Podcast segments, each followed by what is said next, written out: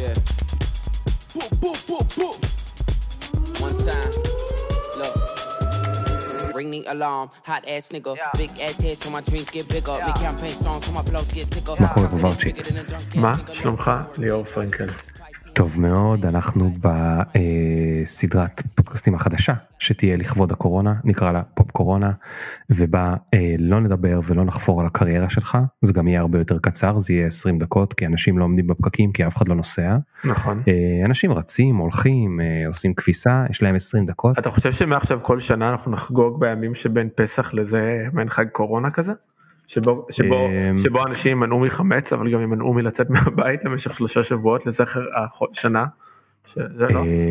יכול להיות שזה מצחיק, כי אני בדיוק קראתי איזשהו פוסט שלך בפייסבוק שנקרא מעבדות לחירות, ורציתי לשאול אותך, מר פוברצ'יק, הקורונה בשבילך זה משבר או שזה מציאות חדשה? אוקיי.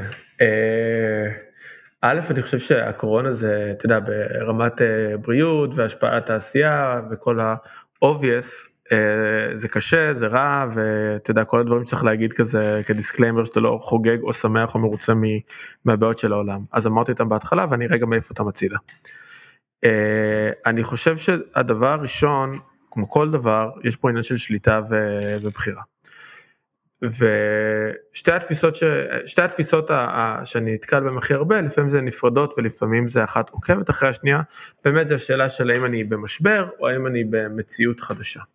מה בעצם ההבדל פה? כשאני מדבר על משבר, או כשאנשים אומרים רגע, קורה פה עד המשבר הזה, אז הגישה היא כאילו זה שמה שצריך לשרוד, אתה מתכווץ, אתה רק רוצה לעבור את זה, אתה מוכן לעצור את הנשימה, אתה מוכן לשנות טיפה הרגלים ושיחל לא נוח, ובעצם המיינדסט הוא כאילו קצת בא ואומר, מחר יהיה אחרת, כאילו עוד רגע הדבר הזה יעבור, ישחררו את ההסגר, ישחררו את הזה, ואני אחזור לחיים הרגילים שלי. זה גישה אחת, איך היא נראית בפועל בשוק, אתה רואה אנשים מצמצמים את התקציבי מידיה שלהם, אתה רואה אנשים פשוט נמנעים כזה קצת. התפיסה שלהם זה אני אותו בן אדם, רק אני מקובץ יותר. הם לא מנסים לגדול, הם לא מנסים להמשיך בחייהם, הם מנסים לעצור ולהיפגע כמה שפחות. איך אפשר בכלל לגדול ולצמוח בכל האי-ודאות הזאת? אז שמח ששאלת. אז בעד ההסתכלות השנייה של זה, היא להסתכל על אנחנו מציאות חדשה. עכשיו יש דברים שאנחנו יודעים ויש דברים שאנחנו לא יודעים, אוקיי? אבל אנחנו יודעים שהמרחב הפיזי שלנו מצטמצם, אנחנו יודעים שאנשים מבלים יותר זמן בבית, פחות זמן באינטראקציות חברתיות, יודעים את זה. אנחנו יודעים שיש עלייה במובטלים, אנחנו יודעים שיש ירידה של כסף בשוק בחוץ, אנחנו יודעים שלא היו ברים ומסעדות ל-X מסוים, אנחנו יודעים את הדברים האלה, יש שינויים מסוימים שאנחנו יודעים, אנחנו יודעים שאנחנו נצטרך יותר אונליין, אנחנו נצטרך יותר משלוחים, אנחנו יודעים את הדברים האלה. אז ברגע שאני בא ואני אומר, אוקיי, זה עומד לקחת זמן, וכל מה שקורה עכשיו זה שינוי של איך שאני רגיל לחיות את החיים שלי, וגם אחרי זה אני לא עומד לחזור אחורה, זה עומד להשתנות. יש כזה מים כזה תמיד או משפט שרץ על מערכות יחסים ורגשות שזה כזה כמו דף, אתה יכול לקמת אותו ואז למתוח אותו חזרה, אבל הוא לא יהיה חלק חזרה אלא זה יהיה אותו דף אבל קצת מקובג'אץ' גם אם מתחת אותו. אז זה קצת המציאות. עכשיו אם אני מסתכל על מציאות חדשה, זה מה שאני יכול לתכנן ולפעול בתוכו, אני מסתכל על חוקי משחק החדשים, אני יכול להסתכל בעצם על להסתכל על איך שהשוק שלי, איך שהסביבה שהיא נראית עכשיו, ולהתחיל לשאול שאלות חדשות ולתכנן.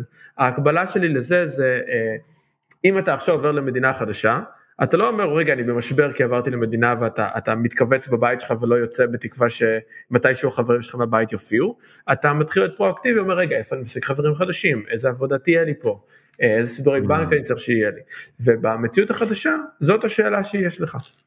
אתה בעצם אומר, בעולם שבו אין לי פגישות פנים מול פנים, איך אני מנהל רושם יותר טוב בזום, לדוגמה. כן. אוקיי? אז נגיד גם פה, מדברים גם על הזדמנויות שוק ותפקידים וכו'. אז כרגע כולם בשלב שבו הם באים ואומרים, זום, איזה מצחיק, כי כולנו עכשיו בתחתונים בבית, ואני לא מתאפר, ואני מתאפרת, ואני לא זה, ולא מסדר, אבל גם זה עוד, אם אני מסתכל חצי שנה, שנה קדימה, שבו כולנו נהיה הרבה יותר אונליין, אז הנושא של ניהול רושם אונליין, שזה יכול להיות איפור לאונליין, מה זה קריזמה דרך וידאו, זה פתאום משהו חדש שעומד לגדול והתפתח. רגע. כן. אתה מאמין שאנחנו לא נחזור ברגע שזה יסתיים להיות, כאילו לצאת החוצה, להיות בקפה ולעבוד במשרד? אני חושב ש... א', אני חושב שהמילה כשזה יסתיים, יש לה הרבה רבדים. האם זה יסתיים זה אומר נגמר הסגר, האם להסתגר אומר יש חיסון, זה יכול להגיד הרבה דברים. anyway, אני מסתכל פה לדעתי לפחות חצי שנה קדימה של עולם שהוא אחר. זה לא אומר שאנחנו לא יצורים חברתיים יותר, ולא יושבים בקפה, ולא יושבים במשרד, אבל יש המון המון שינויים שאני חושב שלא יחזרו להיות בדיוק אותו דבר. אני לא איזה נביא זעם של ועכשיו הכל יהיה בווידאו, הילדים יעבדו בזה, אני לא חושב שככה זה יקרה, אבל יהיו שינויים, נקבל הרבה יותר מוכנות לשיחות וידאו, נקבל הרבה יותר מוכנות לרימוט, אנחנו, אתה יודע, גם הטראומה by the way, של לפחד משכנך שידביק אותך, גם זה ייקח זמן שזה יעבור, זה יעבור, ואנחנו נהיה בחוץ, והכל בסדר, אבל אנחנו עדיין נשתנה, יהיה שינוי.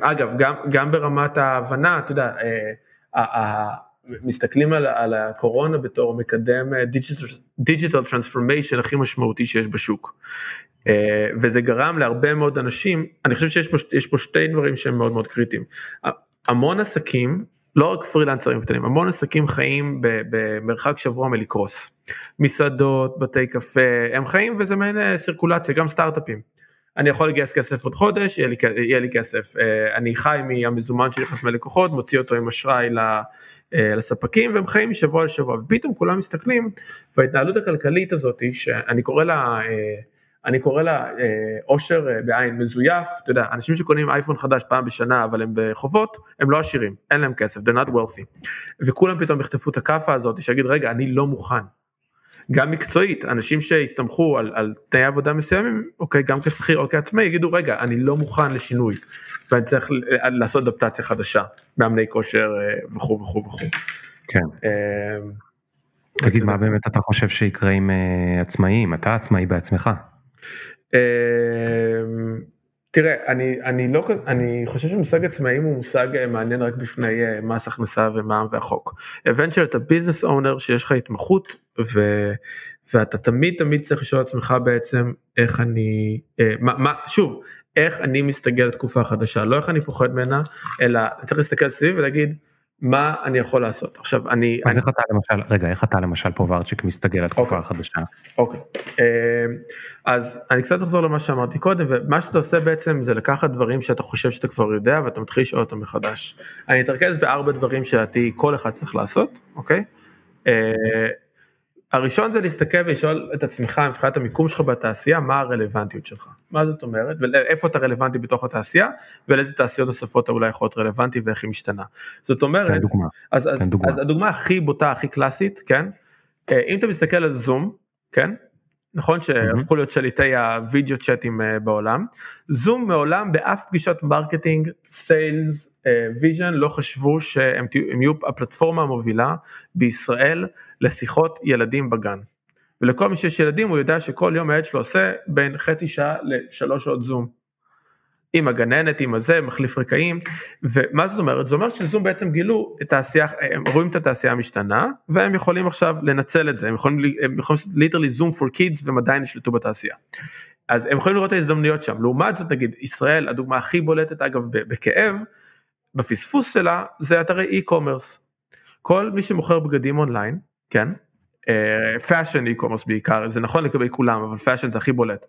הרי איזה קושי היה להתחרות מול מותגים כמו Next ואייסוס וקרטר, נכון? כאילו לאיזה מותג ישראלי יש אופציה בכלל להתחרות בברנדים הענקים שאנשים ככה אוהבים.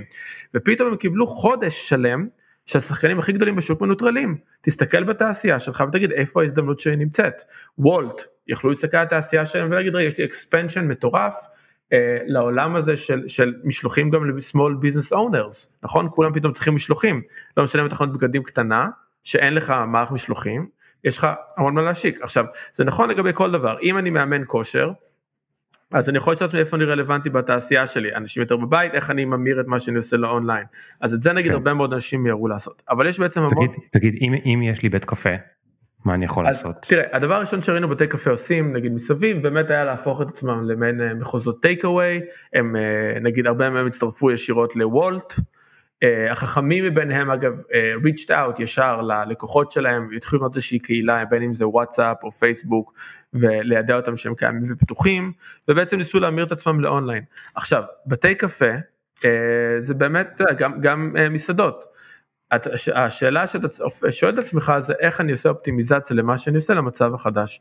אז נגיד מסעדות יכול להיות שהן צריכות להתרכז הרבה יותר בלקדם את זה שיש להם משלוחים, ושווה להם, למרות שהם בוולט, שווה להם להריץ קמפיינים על זה שהם בכלל בוולט. אתה יודע, אני ראיתי מסעדות שהפכו להיות מקולות, שפשוט התחילו להציע למכור ביצים, בשר. כמו האחים עשו את זה נראה לי, נגיד האחים וגם איך קוראים להם של הארוחות בוקר? בנדיקט גם עשו את זה. אז אני רגע אתן איזשהו כלי שאני חושב שהוא מאוד מאוד יעיל, אני קצת מערב כל מיני מחשבות ביחד, אבל הרעיון הוא להסתכל איזה אסטים יש לכם ואיזה יכולות, כי נגיד האחים, אז האסטים, אסטים כלומר נכסים, אז אם ניקח נגיד, אני לא יודע אם זה מה שהאחים עשו, אבל נגיד ניקח אותם כדוגמה, האחים יכולים לעשות הרבה דברים, הם יכולים להתחבר למכולת ולעשות את זה, הם יכולים להתחיל להגביר את המשלוחים שלהם, הם יכולים אגב גם לבנות תוכנית מגניבה כזאת שבה אתה קונה מצרכים ואתה לומד להכין בתשלום אגב, אתה לומד, יש לך מקבל איזה קורס של איך לבשל כמו האחים. כן. ועכשיו נכון, זה לא מה שהם עשו קודם, אבל הם יכולים למנף את הנכסים, את הידע ואת המותג שלנו לדבר הזה. אגב, אחת הדוגמאות שעזרתי אצלנו, אחד הדברים הראשונים שעשיתי כשכל הדבר הזה התחיל, היה לשלוח הודעה לכל, אני קורא לזה נותני שירות, ספקים שאני עובד איתם בצורה רציפה, דוגמאות, המנקה שלנו, דוגמאות זה, חנות שלנו אוכלים פרחים ליד הבית שאנחנו קונים בה כבר שנים, דברים כאלה, שלחתי לכולם הודעה, ושאלתם, היי, מה קורה, איך אני יכול לעזור, מה המצב שלכם. אז שוב, זה כזה, סתם אני מרגיש שאני אף על עצמי, אבל נגיד עם המנקה שלנו, אז אנחנו יודעים שכל מי שיש לו מנקה יודע שזו אוכלוסייה אין לה בדיוק איזשהו תוכנית כלכלית סדורה לרוב, ואין שם ברזרבות, אז נגיד שילמנו לה על ניקיונות מראש, כדי שיהיה מזומן לתקופה הזאת, אבל הרלוונטי יותר, זה שנגיד דיברתי עם המוכרת פרחים, שאלתי איך העסק שלך, ואמרה לי, סגור, אין לי מה לעשות.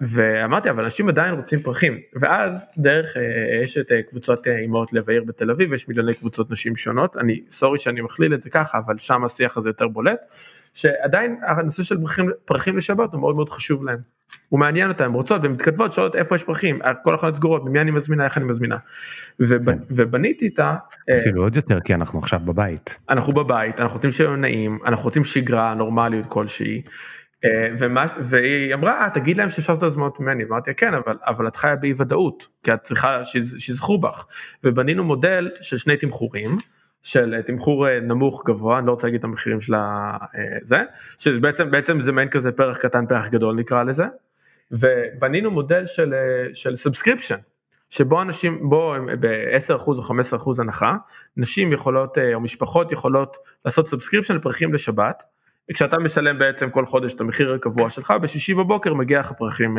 הביתה. מה שזה עושה זה שהיא מחוסר ודאות ולסמוך על ווקינס, והיא זוכרים אותה, לא זוכרים אותה, יצרה מצב שיש לה כמה אלפים, יותר מ10,000 שקל בחודש, מובטחים מראש, כל חודש. מדהים, מדהים. רגע, עכשיו היא יודעת מראש מה עומדים להזמין ממנה. מה זאת אומרת? היא גם יודעת להוריד את העלויות שלה של פרחים, אתה יודע, אין ווקינס, כלומר אף אחד לא נכנס לכם במקרה קונה פרח עכשיו, אז במקום שהיא תנחש על הסחורה שלה ותנסה לדחוף אותה בבליינד, אז היא יודעת מראש מה היא צריכה להזמין, כדי, והיא לא זורקת סחורה לפח, היא קונה בדיוק. אני אגיד לך מה מדהים בסיפור הזה, ובסיפורים דומים כמו של האחים, אנשים אומרים, אוקיי, פתאום בנדיק נהיו מכולת, פתאום האחים נהיו לא יודע מה, עושים רק משלוחים ומוכרים, נגיד הם היו עושים את הרעיון שלך, מוכרים שיעורים של להכין דברים, איך אפשר להשוות את המחזור הזה למחזור שהיה להם קודם, אבל צריך לזכור שכל המודל הכלכלי השתנה, כי גם ההוצאות שלהם יכול להיות שירדו בטירוף, נכון, כנראה נשאר להם הוצאות שכר דירה וארנונה, שזה הוצאות מאוד מאוד מאוד גבוהות, אבל יכול להיות שירדו להם הרבה מאוד הוצאות אחרות, שתלויות כמו שאמרת, עד כמה המסעדה שלי מלאה או לא מלאה, בעוד שעכשיו, במודלים אחרים, ההוצאות שלהם תלויות רק בכמות ההזמנות, אין להם הוצאות קבועות שהן נשארות שם, אין 5 מלצרים שעומדים ומחכים שאנשים ייכנסו למסעדה, וגם אם אף אחד לא נכנס, אז עדיין משלמים משכורת ל5 מלצרים. נכון. עכשיו אגב, גם שווה לזכור, כן, שיש, בתקופה כזאת, יש בעצם 3 אופציות לכל אחד. אתה יכול לעשות פיבוט, כלומר, לשנות כיוון למה שאתה עושה, אתה יכול לחכות ואתה יכול למות. מה זה אומר? פיבוט זה נגיד בית אומר, אוקיי, יש לי את האסטים, את הנכסים שיש לי, אגב, האחים יכלו גם להזכיר שטחי פריזר, לאנשים שהצטיידו כמו מטורפים, מפחד שיגמר הבשר וחוג, גם יכלו להזכיר פריזרים באותה מידה, כן? וגם לעשות אופטימיזציה לכסף שלהם משם. אבל פיבוט בעצם אומר להסתכל על נכסים שיש לי, ואיך אני עורך את זה מחדש, כדי שאני אוכל לנצל את זה ולעבוד. אז זה מה שהאחים עשו עם המכולת, נגיד שעושים מתכונים, whatever, אוקיי? זה פיבוט מאוד חד, באמת, כמו שאתה אומר, אני עדיין תקוע עם כל מיני הוצאות קבועות, כמו שכר דירה וארנונה וכו', שהן מאוד מאוד גבוהות, שהן מאוד מאוד גבוהות, שהן מאוד גבוהות ו... שהן מאוד גבוהות, ובעצם אתה יודע, אתה אומר, רגע, אם אני עכשיו ככה חצי שנה, אז אני מפסיד כסף. עכשיו, אם אני יודע, ואני יכול לחשוב שזה חצי שנה קדימה, אני אהיה שם, אם אני יודע שאני חצי שנה עכשיו אהיה שם באותו מקום, אז יכול להיות שאולי שווה לבוא ולהגיד, רגע, אני רוצה לעזוב את הסחירות שלי, אני רוצה לשבור חוזה, אולי עדיף לי את זה, אולי אם אני עושה, אולי אם אני חוזה שזה יהיה כל כך הרבה זמן, כדאי לעשות פיבוט מאוד מאוד גדול, ולעזוב. עכשיו, פה זה קצת קיצוני, כי זה המון בירוקרטיה והמון כסף, ואתה לא כל כך מהר זורק את החיים שלך לפח, אז יש פה איזשהו שוב של פיבוט, וגם קצת לחכות, כלומר אני מניח שאם עכשיו הצפי המציאותי, ונראה שזה מתקדם חודש הבא, ורואים שעוד שנה לא יהיו מסעדות, יכול להיות שזה כל מה שכל מסעדן חכם כדאי לעשות כרגע, לצמצם הפסדים, לסגור כמה שהוא יכול, ולעבור לשיטת, לשמר את הקהל ואת הקהילה שלו, דרך משלוחים ודרך דברים כאלה, שווה למשל שטח באותו קטן. אז רגע, אז יש לי שאלה על משהו יותר קיצוני ממסעדה, או לא יותר קיצוני, אבל קיצוני בצורה אחרת, לא יודע, מוזיקאי, מה מוזיקאי יעשה? תראה, מוזיקאים, האמת היא ששוב, זה היה מאוד קרוב לליבי, אני בא משם במקור, אבל מוזיקאים, תראה, יש פה כמה שאלות קשות שונות, כי גם כשאומרים מוזיקאים, יש כל מיני סוגי מוזיקאים, לדעתי, יש כמה קייסים, הקטנים יותר, נקרא לזה האינדי, מוזיקאים שמופיעים במקומות קטנים, כלומר, לא באמת מתפרנסים מהמוזיקה שלהם מראש, כן, ואני חושב שזה חלק גדול מהמוזיקאים, הם רובם כבר עכשיו להתאים מלמדים גיטרה, מלמדים כלים, או בכל מקום מתפרנסים מעוד דבר. מי שלא יתפרנס מזה מראש, אז מן הסתם עכשיו פה זה לא, הוא לא אמור להסתכל עצמו כחלק מהקרייסיס הזה באמת. כן, אז עזוב, אבל לא עליו אני מדבר. אז מוזיקאים מקצועיים, סשניסטים נקרא לזה, אתה יודע, אנשים שמנגנים עם, אתה יודע, כל הופעה של גפן שמבוטלת, זה מי שסובל הכי הרבה בסופו של דבר זה כזה, ערן מיטלמן וכל הנגנים שיושבים ומנגנים שם מקבלים כסף. אז מה הם יעשו פה בארצ'י? אז תראה, א', אני חושב שכל אחד צריך טלפון לאבי סינגולדה, שהוא מלך האופטימיזציית זמן וכסף שלו. אבי סינגולדה, המיתוס הכי גדול, הסיפור הכי גדול שלו, שהוא נסע לאילת לאיזו הופעה, נעלם לשלוש שעות לפני החזרות, ובשלוש שעות אני הקליט סשן גיטרות לאיזה מוזיקאי אחר או משהו כזה, והספיק גם את זה. אז מוזיקאים יכולים לעשות כמה דברים. א', הם יכולים לעבור נושא של ללמד במחירי פרימיום, כי הם עדיין, אתה יודע, אם אתה הגיטריסט של... או לא יודע, של עומר אדם, כן? אתה יכול לבקש הרבה כסף כגיטריסט של עומר אדם, וללמד שיעורים פרטיים, עדיין אונליין, או אפילו אגב בימינו גם אחד דרך, אתה כבר יכול לעשות את זה, בסושיאל דיסטנסינג וכל השטות הזאת, אתה יכול לעשות את זה, וצריך לזכור שלא כולם נפגעו אותו דבר, וזה לא שלכולם אין כסף פתאום, אתה צריך להסתכל על מי הקהל יעד שלך, ולהבין מה אתה משנה, כן? יש כאלה יעדים הרבה מאוד כסף שנשארו עם הרבה מאוד כסף ושההכנסה שלהם כנראה אולי לא נפגעה או שיש להם מספיק רזרבות והם עדיין יכולים לשלם ואם קודם בחיים לא יכולים בכלל לקבל שיעורי גיטרה מהגיטריסט של עומר אדם אולי עכשיו הם יכולים. הדבר השני שאפשר לעשות כמובן הם עדיין יכולים להקליט סשנים מרחוק, הם עדיין עכשיו פתאום יכולים לבוא ולהציע לדוגמה למוזיקאים שעדיין מקליטים את האלבום, שוב תזכרו אנחנו לא במשבר, אנחנו במציאות חדשה, מה זה אומר? משבר זה אני לא מקליט אלבום עד שהחיים לא חוזרים לקדמותם, אם יש מציאות חדשה, מוזיקאים ימשיכו להוציא מוזיקה, הם ימשיכו להקליט שירים, הם ימשיכו לעשות מה שהם עושים, זה לא שלא ייצאו עכשיו אלבומים עד שיהיה חיסון לקורונה, הם יכולים להציע את השירותים שלהם, שוב, עדיין יחסים בכי יותר גבוה מאחרים, אבל יכולים פתאום לעשות הרבה יותר סשנים מרחוק, אגב, הם יכולים גם להשיג סשנים בינלאומיים, ולהתרכז פתאום להגיע לקהל חדש, שהם לא הגיעו אליו קודם, כנותני שירות. כי פתאום הכל ברימוט. רגע פוברצ'יק, כן. אנחנו חייבים תכף לסיים, כי כן. אמרתי רק 20 דקות, אז כן. מילה האחרונה, תן לי מחשבה אופטימית אחת שיש לך על העידן הזה. אני חייב להגיד לך שבעיניי הכל אופטימי, חוץ מהבריאות של אנשים, כן? אבל הכל אופטימי, כי מה שבעצם כולנו מקבלים פה, זה הזדמנות להמון שינוי הרגלים שקופים אלינו, ושינוי הרגלים...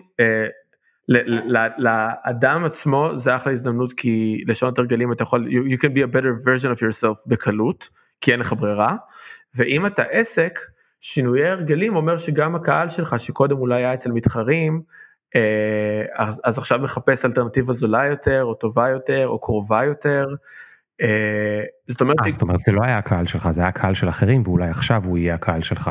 כן, אני אתן רגע את הדוגמה בשנייה, אני יודע שאנחנו צריכים לסיים, אחד הדוגמאות הבולטות נגיד בעיניי זה, נגיד יש פלטפורמה לאימייל מרקטינג, לשיווק באימייל שנקראת Mailchimp, שהיא פלטפורמה מאוד מאוד פופולרית, עם נתח שוק מאוד מאוד מאוד ענק, אבל גם מאוד מאוד יקרה, זאת אומרת היא כאילו מרגישה לא יקרה, ואז היא מפתיעה את כולם והיא מאוד יקרה, וכולם יודעים שהיא מאוד מאוד יקרה.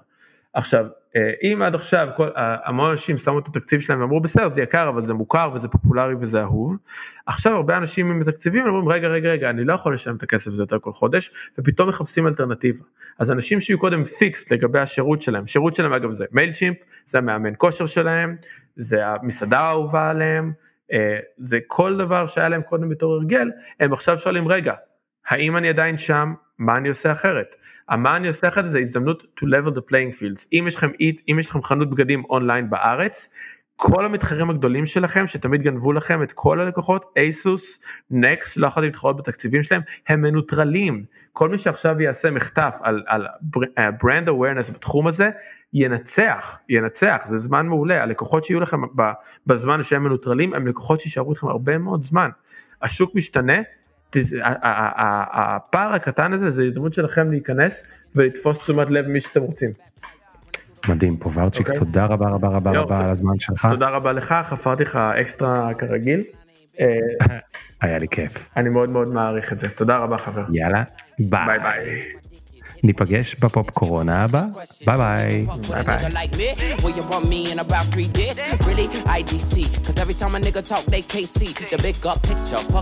ביי ביי.